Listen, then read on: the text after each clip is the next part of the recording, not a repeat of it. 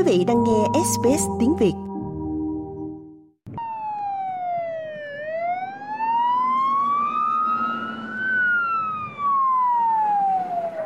Vào ngày 18 tháng 1 năm 2003, một trận cháy rừng đã bất ngờ xảy ra, bắt đầu ở phía tây Canberra và lan rộng, thiêu rụi các vùng ngoại ô Duffy và Weston, phá hủy 500 ngôi nhà và cướp đi sinh mạng của bốn người.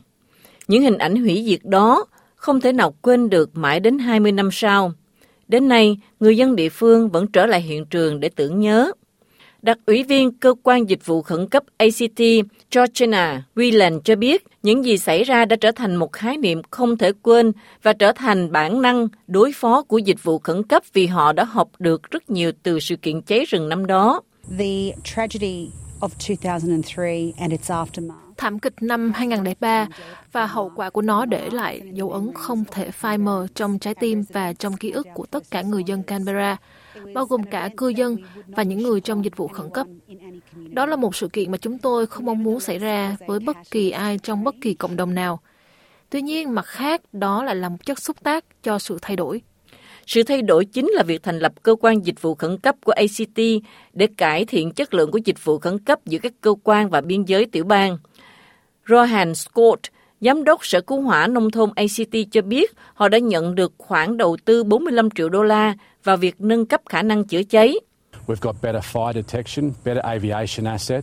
Chúng tôi đã có hệ thống phát hiện cháy tốt hơn, thiết bị bay tốt hơn, nguồn phương tiện tốt hơn. Các tình nguyện viên của chúng tôi được đào tạo rất bài bản, trong một lực lượng lao động rất chuyên nghiệp.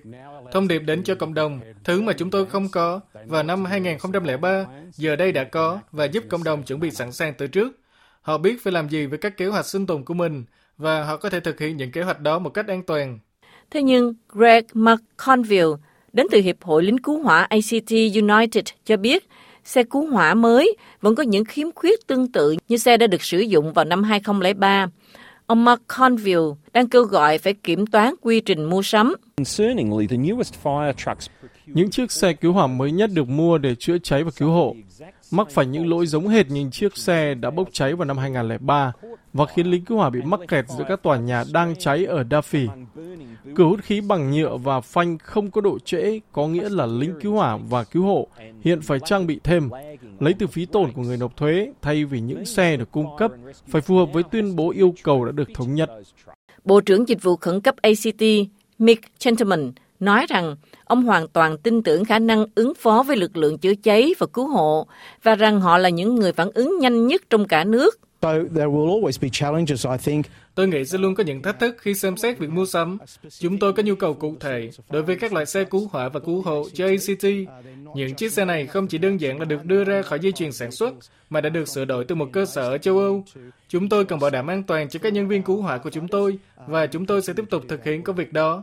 Về phía nghiệp đoàn, họ cho rằng sự phát triển đô thị ở thủ đô có nhiều cây cối không phù hợp với các phương tiện chữa cháy thích hợp. Sau lượng mưa kỷ lục trong mùa xuân, cây cối đã mọc lên rất nhiều, có nghĩa là sẽ dễ xảy ra cháy hơn nếu điều kiện thời tiết chuyển sang nóng và khô, và đó chính xác là điều mà cơ quan thời tiết dự đoán. Bộ trưởng Dịch vụ Khẩn cấp ACT Mick Gentleman cho biết các công tác chuẩn bị chẳng hạn như thực hiện cháy chặn đã được tiến hành. Chúng ta chắc chắn sẽ lại chứng kiến những đám cháy lớn. Chúng ta đã thấy những đám cháy lớn vào năm 2019, 2020. Do đó chúng ta cần chuẩn bị và việc giải quyết vấn đề hỏa hoạn trong tương lai như thế nào mới là điều quan trọng. Đó là lý do tại sao dịch vụ khẩn cấp phải được đầu tư hàng năm, lực lượng cứu hỏa được đào tạo để bảo đảm chúng tôi chuẩn bị tốt nhất cho những sự kiện đó. To ensure we're best prepared for those events. Quý vị muốn nghe những câu chuyện tương tự có trên Apple Podcast, Google Podcast, Spotify hoặc tải về để nghe bất cứ lúc nào.